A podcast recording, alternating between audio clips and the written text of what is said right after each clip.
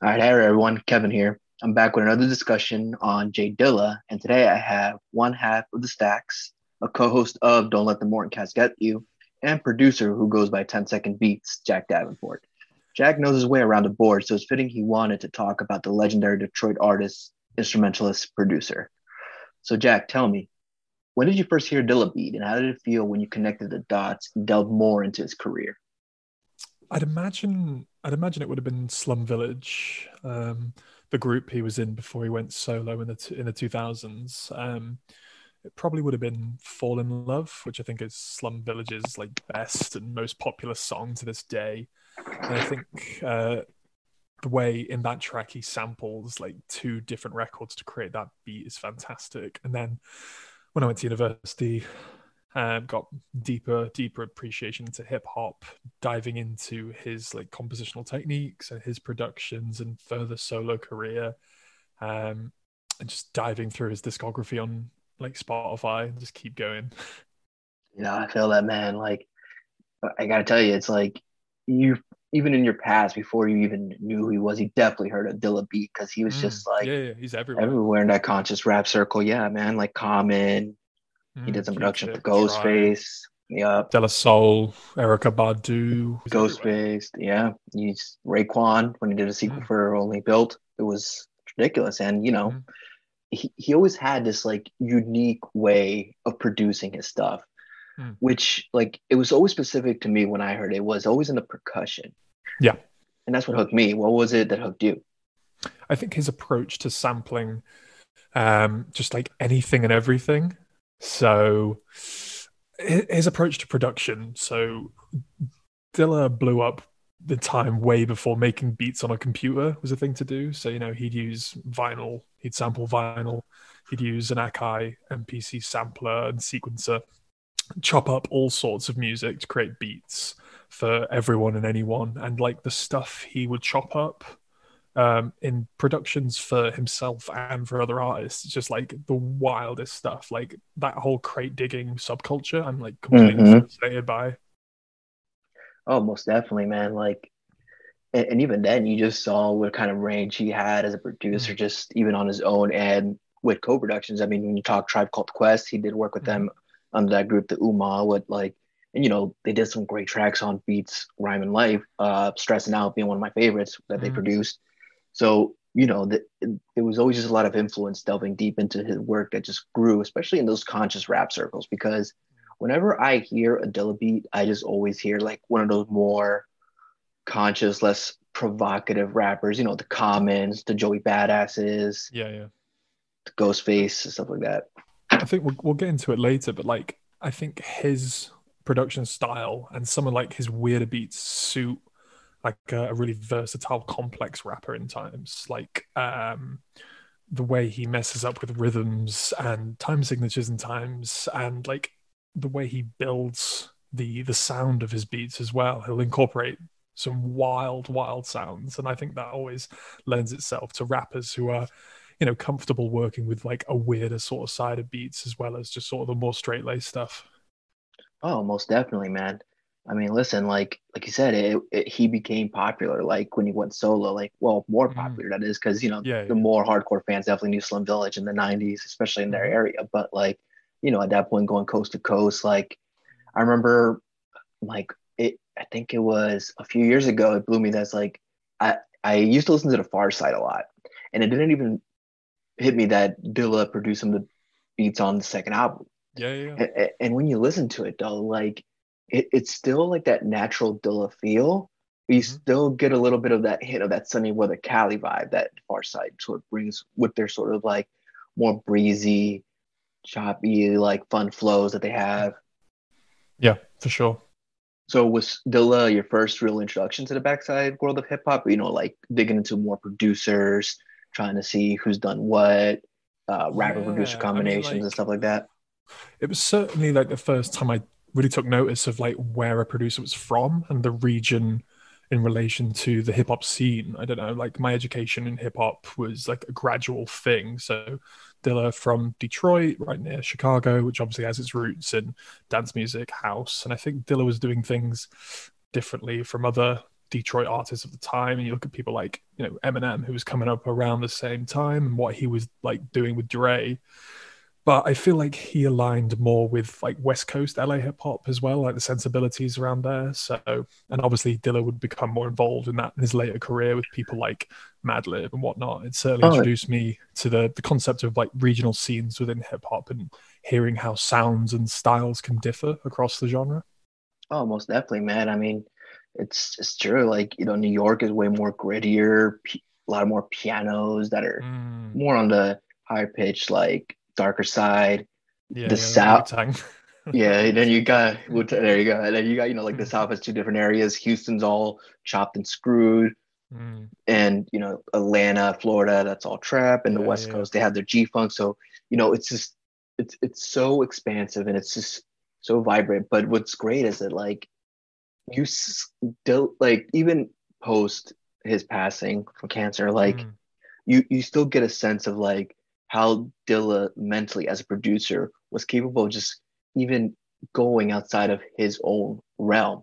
Mm. Like not just, you know, focusing in on the stuff that he's strong with, especially with the percussion, some of that, you know, especially that percussion influence that he grew with growing up with the house and the soul and funkadelic music around that area. Mm. But as well, like, you know, when you hear all these rappers being able to assimilate over a Dilla beat, especially how different their styles are, get a sense of like who they are. I mean, like, listen, like earlier today, I was just re-listening to that XXXTentacion song that he, where he used a Dilla beat, mm.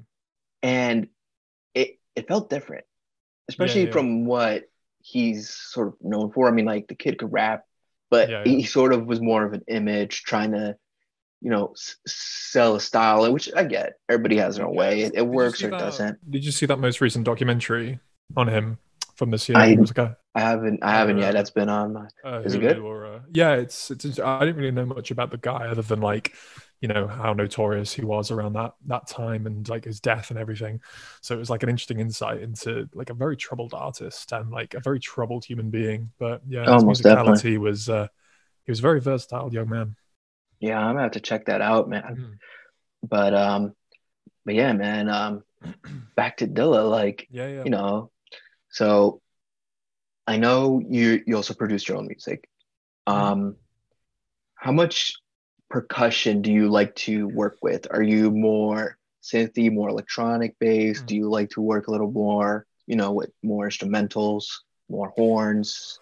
Uh, a bit of everything, really. I think, and I think that stems from what I got from Dilla. So, like percussion to a larger extent, Dilla's approach to just sampling music, flipping it, turning it into something completely different. I think that's definitely more prominent in his later solo stuff, like Donuts or whatever and like that's certainly my favorite album of his. And like he'll sample things like jackson 5 speed it up chop it throw some frank zappa on it some old radiophonic workshop experiments some beastie boys. But it's not even just like the way he samples and the stuff he samples but like his the way he layers percussion and also the way he plays it into his tracks. Things aren't quantized. Things are always structured in this like swung groovy way. It's a natural and loose way of playing percussion. It's um it's natural and never forced. I always try and implement a sense of like life into drums and percussion, and I think that always goes back to how Dilla approached percussion as like the root of his tracks. Mm-hmm. hundred percent, man.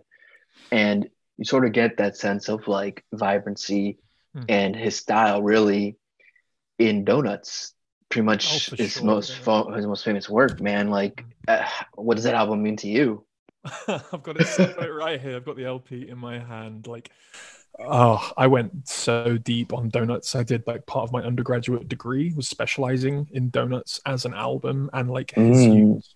So my dissertation was in like um, sampling as a compositional tool, and for one of the examples, I used donuts because like it is a sampling album. Like I went so deep. So like before his death in 2006, Donuts came out. The the album is like a sound collage because the nature of the samples and the techniques that he uses when he produced it.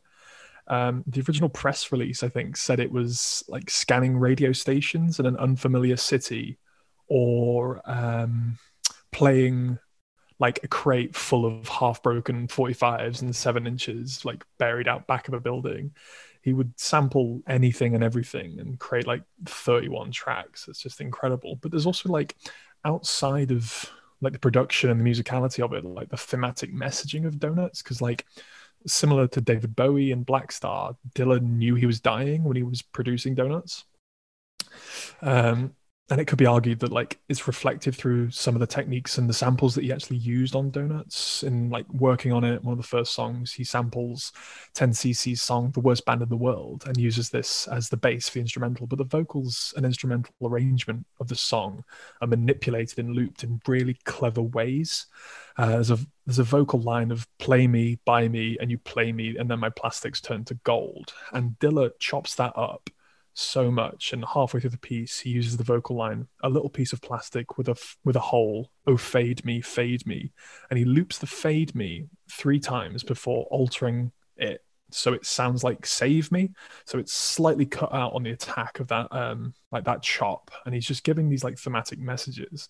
So he'll do stuff like um taking two separate lines from a, a different composition and he'll edit it to create a new phrase. So, um, what was it? It's Raymond Scott's composition uh, on the track Lightworks, and he remixes the lines "Light up the skies" and "His heart does flips," and like Dilla will playfully edit those together really quickly, and it sounds like he's saying "Light up the spliffs," and it's such like a creative and fun way, and like that would then like later like those techniques he'll use to you know play around and have fun with his beats but also like some deeper thematic messaging.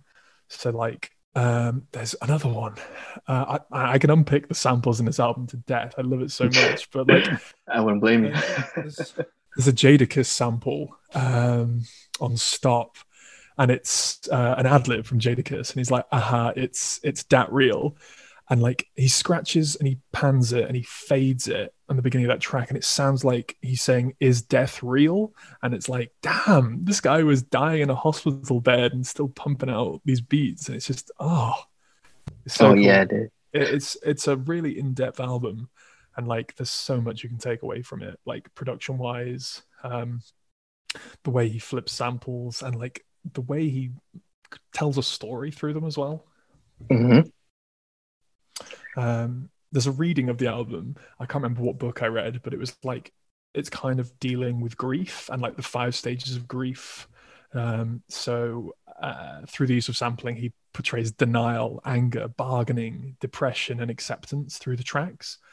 Um, the track samples from the Trammps composition Rubber Band on uh, Dilla Says Go and I'll Get Over It Baby. Uh, what was I going to say? Trying to think about his illness and like this whole you know hospitalization. Obviously sadly he didn't make it out of it. And it's just oh man what a man. I mean yeah man. And and what's even continuously just creative too is that you you're getting somebody who is capable of like sampling stuff more than once you know mm. just sort of retreading mm-hmm. but not really because he's always using something different to orchestrate what he's getting at. We're talking like Buffalo Gals on Work on It and mm. Twister. Yeah, yeah. And stuff like that. You know, like there's ways that, you know, he sort of probably he keens in on just different aspects of what he's sampling to shift mm. it around and give something give it a new meaning. And what's what's also great, and it's like if anybody ever wants to look at these, you know, sample credits, like the the kind of people he just mixes together like mm. it's sort of like, you know, it, it, it, in in a vacuum, you wouldn't really think that you could probably create a proper instrumental when you have, like for example, like Dionne Warwick, Jadakiss, and Skills and Ras Kass all sampled into one. Or it's crazy. It's, it's like his three records go make something completely original out of it, and like you have to admire the way he listens to music and he appreciates music and sees the potential in music. So mm-hmm. sampling is just like a fascinating field, and I think Dilla had like a very creative approach to it, where oh, he'd, he'd, hear like a bar loop he'd chop it, screw it, find a drum track from another album, find a vocal from another album, and like some of his some of his productions, like the, the list of samples on the on the song, just like incredible. Oh yeah, hundred percent. And you know that's that's always been his thing. It's a it's a key. You know, like it's it was definitely a big influence on Kanye, who you know mm. sort of mm. revitalized the whole sample aesthetic. So yeah. you know, you know, Dilla he sampled a lot, but like Kanye sort of shifted what he got and learned from Dilla and and you know other artists like Beastie Boys and sampled like artists and just recalibrated it to sort of re-engineer in the sense of like a song like Juicy, where you're getting that very soulful 80s track and you're just sampling part of the chorus to create this more lively, uprooted, not necessarily pop rap, but you know, more club available record that you can that can be played and get a sense. And you know, like has always been the big difference. Like, you know, Dilla's way of sampling is just more intuitive, more creative, more focused on character, while the people who sort of got influenced by him and grew from him were from that, you know, area definitely got more of a sense of taking it to that next level. You know what I'm mm. saying? Like I think some of the most ingenious stuff is when you you can't place the sample, even if it's like a oh, 100% popular song. So you think of Good Life, uh, Kanye West and T Pain. For years, I just thought that was an original production, and then like I can't remember what it was like a deconstructed video, and you see Kanye pitching up and chopping PYT by Michael Jackson, like one of the mm-hmm. most famous songs ever, and it's like, damn, I didn't even know you flipped that, and it's crazy. I love that stuff. Oh yeah, man, and it's and it also grew too. Like think about him; he's just sampling a lot of old songs. Sometimes I, I you know, sampling vocals, but you know, and and this is taken back to you know other artists influenced by him and sort of the way it's all conducted and produced. Like as you were just saying, Kanye, like even Yeezus, man, like when you see that production credits, like you're just seeing credits he's given to stuff that he's taken. So it's mm. like, it's like for example, like when he when you see the Arca sample or the Arca production on mm. that record, it's he was at a fashion show in London and Arca was actually DJing that show. Mm. And he got a sense of what Arca could do as an like, you know, especially behind the board, creating these more altruistic, like artistically vast and obtuse sounds and sort of sampled that, sampled brought Arca in, brought her in, and just said, "Listen, just do something similar to what you did yeah. there. Not really sam. So it's more like sampling like a style that he took from. Like it's like, all right, yeah. recreate what you just did, and we're gonna sample that into this. And that's you know, and that's sort of what's the genius about Dilla is the influence that he brings and sort of like expands beyond it, you know, and give artists a chance to expand beyond it. And even in post F, like I was uh, some of the albums that have been dropped by him, you know, mm. it still carries that same aesthetic. He, like you said, like you can't pinpoint a sample sometimes, mm-hmm. but yet at the same time, like unlike Donuts, it makes it harder because you get these rappers usually rapping over them yeah, exactly. giving you something to listen yeah. to.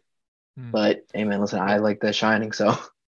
yeah, I like The Shining too, but like they're two different worlds. Like Donuts is just solely music appreciation, and it's like it kind of transcends hip hop, where it's just this sound collage almost like electronica, almost plunderphonics, where it's like avalanches or someone like that who only create music using found materials. So it almost becomes like a challenge to yourself. You have six albums in front of you. What can you make using only those? And like mm-hmm. that that limitation um, and like confining yourself in a box is i think when you become most creative.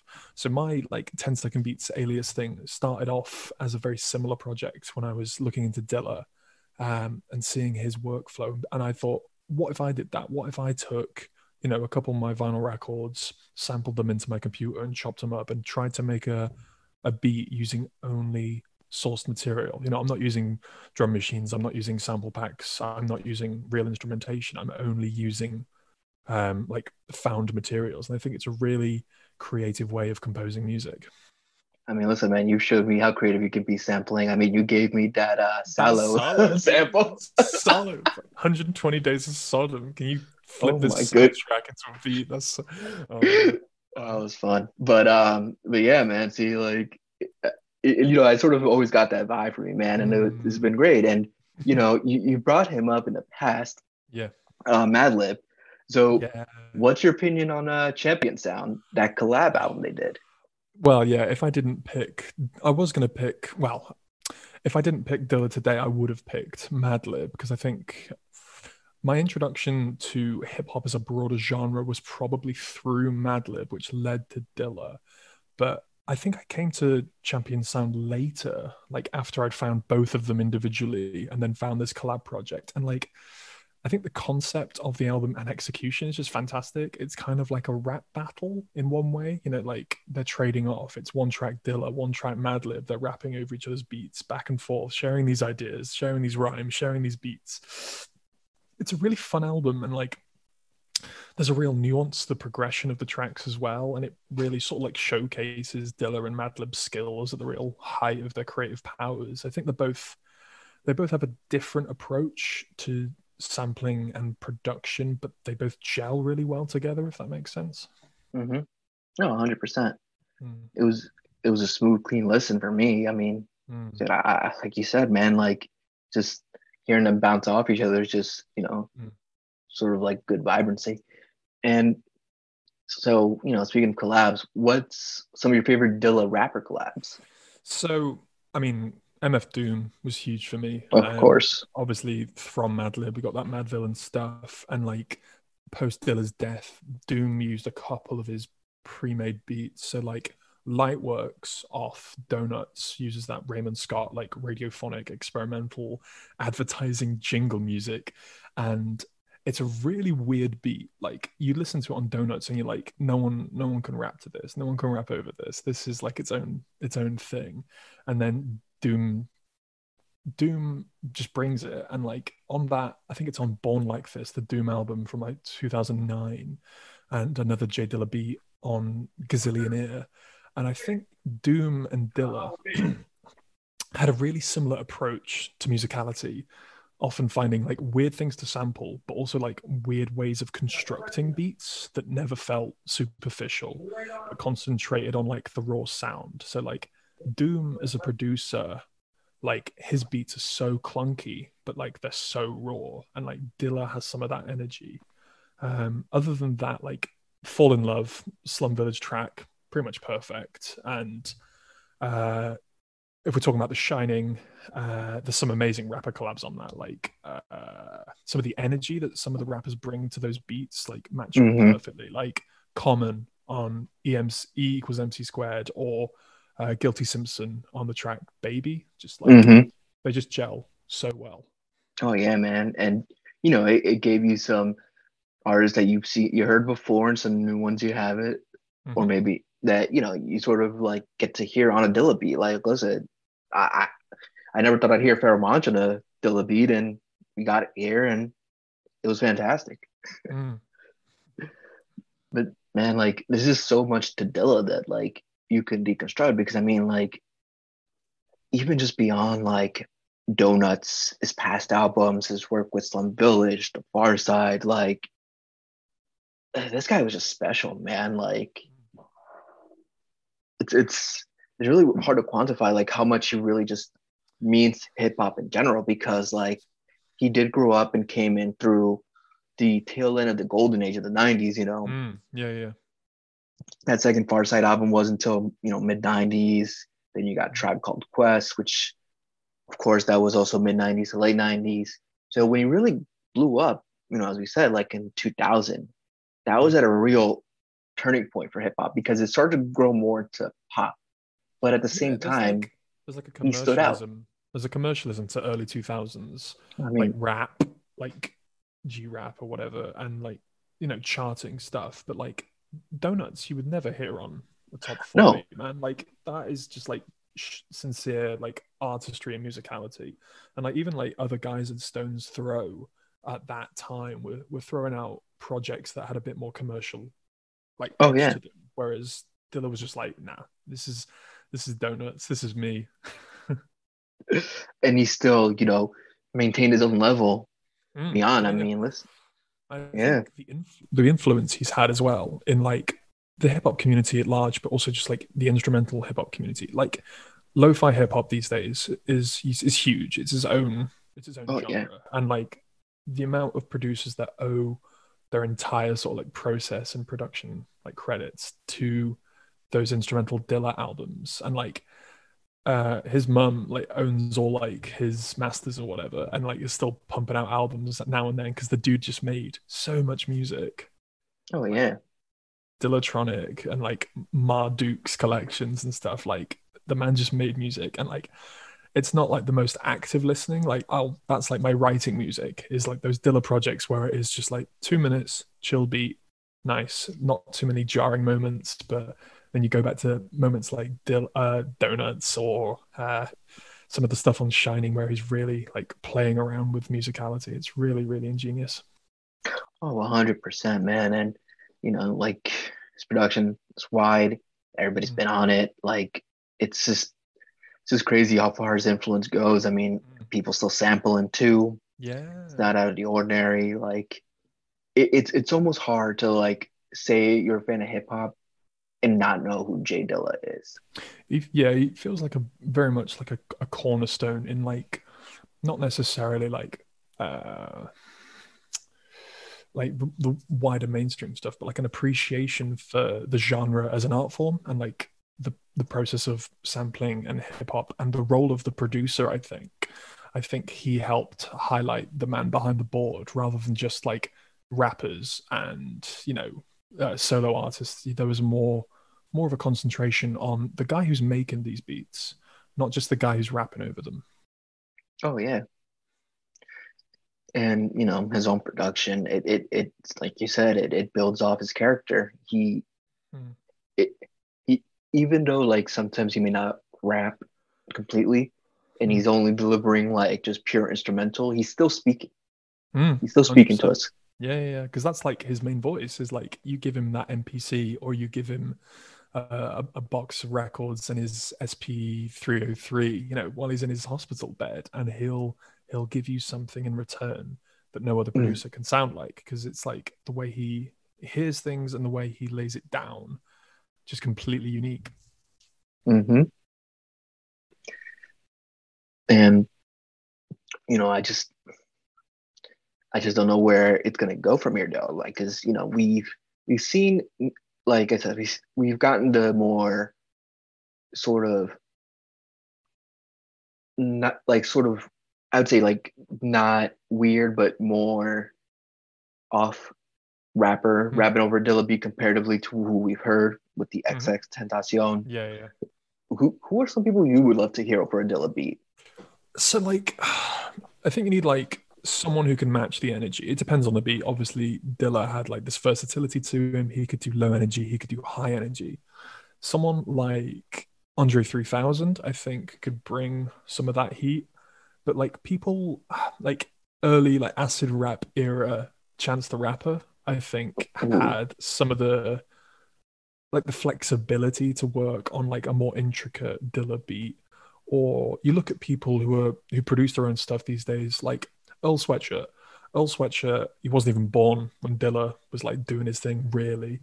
But like you listen to some of those Earl productions and like they're weird, but they're weird in a way that I feel like Dilla would admire. And I feel like that's the sort of stuff, if he was still around today, he'd be making that, pushing those boundaries. And like I love Earl as well, and I think Earl's approach to rhymes and his flow would fit some of those weirder Dilla beats as well, and you can see that in Earl's own solo stuff these days. Oh yeah, and you know what's what makes also a producer just so great, and this like you know J Dilla and others is just that they have this kind of niche where it's like they know they got something great Mm. when they can laugh at something they've created just because of that weird little tick or that Mm. unique little direction that they're taking it and you're like like I'm making this, but why did I choose to make this? Yeah, yeah. Well, sometimes it's just out of experimentation. It's like, can I make this? What can I make out of these sounds? You know, uh, one of my early, you know, early beat tapes or whatever, like I put so many restrictions on myself. I would set myself like a 10 minute timer and I would grab two records and see what I could make in that time just to to put yourself under pressure and like the limitations often like spark creativity. And I think a lot of that is is from Dilla. You know, he's in his hospital bed and he's making these beats all day, every day from like and suffering with like this horrible, horrible Ill- illness at the same time. And it's just like awe-inspiring the way he he pumped out like one of my favorite albums on Death's Door, and it's crazy. Mm-hmm. Oh, 100%, man. And you know, we're we're, we're always going to have him, you know, mm. no matter what, either past records, new records. I mean, listen, I know one artist who usually retreads and keeps using Dilla beats and as much project as he can, Joey Badass. So I'm yeah, hoping he continues to find something or mm. sample and create more because when he goes over a Dilla beat, it's crazy. Mm. Common still picks mm. around, gets a Dilla beat. I mean, the last Dilla beat he used was um, a sequel to um, I Used to Love Her uh, off his um, 2019 album Let Love, Her Love, mm. which, you know, sort of is a new letter about the current state of hip hop. And it's like, you know, using the Dilla beat in a way his influence is really merged into this current artists and producers coming out today. Like it just it just feels so like heartwarming and right. Like it's definitely one of my favorite Common songs ever. Also, I don't know that one. I'm going to listen to that one. Oh, it's good, man. Like mm. he he's is more reflexive and just be like, all right, I'm accepted. Hip hop don't be mad of the way it's going. Culture's mm. growing. Accept it as what it is, and you just getting that sense is just so and to use Beautiful. a Dilla beat as well, that sort of like ties into the thematic yeah. leanings of the whole song, really, because you're you're paying respects backwards to you know the legacy of Dilla and like the influence he's had on the the wider hip hop community since his death, you know, uh, 16 years ago now. Oh yeah, mm. hundred percent. And um, so, is there anything else you want to say about Dilla Jack? I mean. well, I could, I could. I'm just looking at my notes now. Um, man, I had so much. I'm like, I, um, I'd read a couple of books and I'd listened to a couple of podcasts years and years ago when I did my uh, Dilla project, and like, there is a boiler room podcast I'd recommend to those interested. I think it's called Donuts Dissected. It's like an hour long podcast, and it goes through some of the samples used and some of those thematic readings of them and also some of the techniques and stuff. And there's also, are you familiar with um, the 33 and a third book series? I've heard of them, yes. So it's a book series. Each book is uh, an analysis by uh, a music writer on a certain album. I've got a couple of them, like uh, D'Angelo's Voodoo and um, My Beautiful Dark Twisted Fantasy.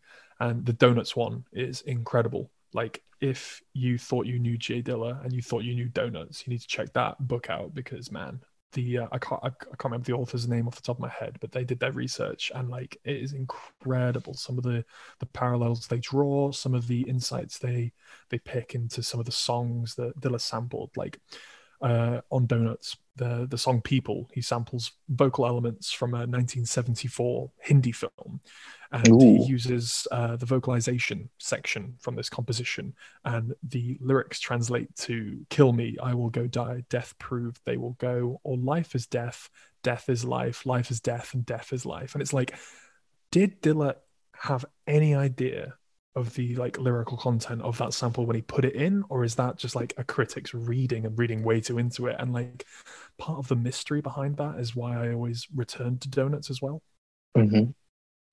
Interesting i'm gonna have to pick up that book man that's yeah 33 and a third i'm um yeah I'll, I'll talk to you after the podcast. I might have a copy lying around. Most definitely, man. Um, is there anything you want to plug?